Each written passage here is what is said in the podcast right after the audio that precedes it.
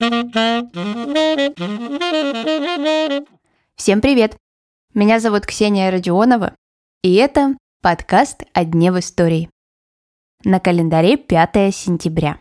И в этот день, в 1940 году, в газете «Пионерская правда» впервые была опубликована повесть Аркадия Гайдара «Тимур и его команда».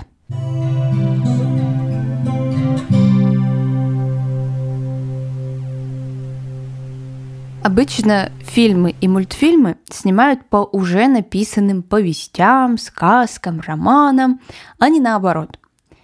Тимур и его команда стали исключением. За пару лет до выхода произведения был написан сценарий к одноименному фильму, и уже на его основе была создана повесть. Кстати, Гайдар закончил эту повесть в конце августа – и рассказ о добре и нравственности сразу был пущен в печать. Еще до выхода картины «Тимур и его команда» Аркадий Гайдар и режиссер фильма Александр Разумный сотрудничали. Их совместное творчество – фильм «Личное дело». Тимур Гараев – это один из самых известных советских персонажей детской литературы. Образ идеального пионера – Существует версия, что мальчика Аркадий Петрович создавал, вдохновившись скаутами, которые занимались покровительством семей георгиевских кавалеров, погибших в Первую мировую войну.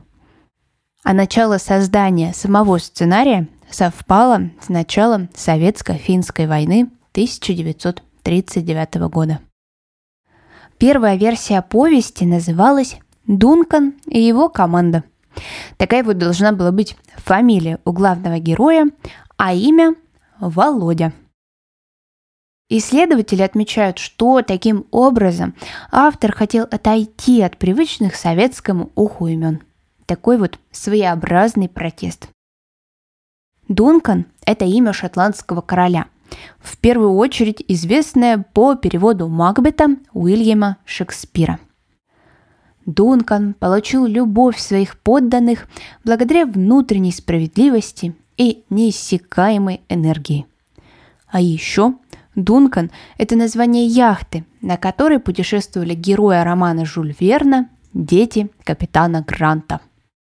Такое имя было, конечно же, отвергнуто комиссией. Произведение про советского мальчика не должно было носить западное имя – Хороший советский мальчик, пионер. Придумал такую полезную игру и вдруг Дункан. Мы посоветовались тут с товарищами. Имя вам нужно поменять. Гайдар погоревал и решил назвать главного героя в честь своего сына – Тимуром.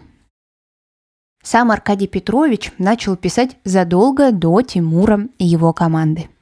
Сценарий и повесть создавались в военное время – до Великой Отечественной, но уже во время Второй мировой.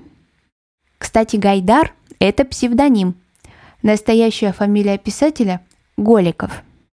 После гибели Аркадия Петровича появилось мнение, что Гайдар с монгольского переводится как «всадник, скачущий вперед». Но лингвисты не нашли точного подтверждения такого перевода – сам писатель служил в Хакасии. И, возможно, именно там он услышал слово, ставшее его фамилией и прославившее его. Прошло меньше года после выхода повести, и Аркадий Петрович приступает ко второй части «Приключений пионера» – сценарию «Клятвы Тимура». Но в страну пришла война, и Гайдар отправляется на фронт в качестве корреспондента газеты «Комсомольская правда». В октябре 41-го Аркадий Гайдар погиб. В 86-м по повести был поставлен балет. Премьера прошла в Большом театре в Москве.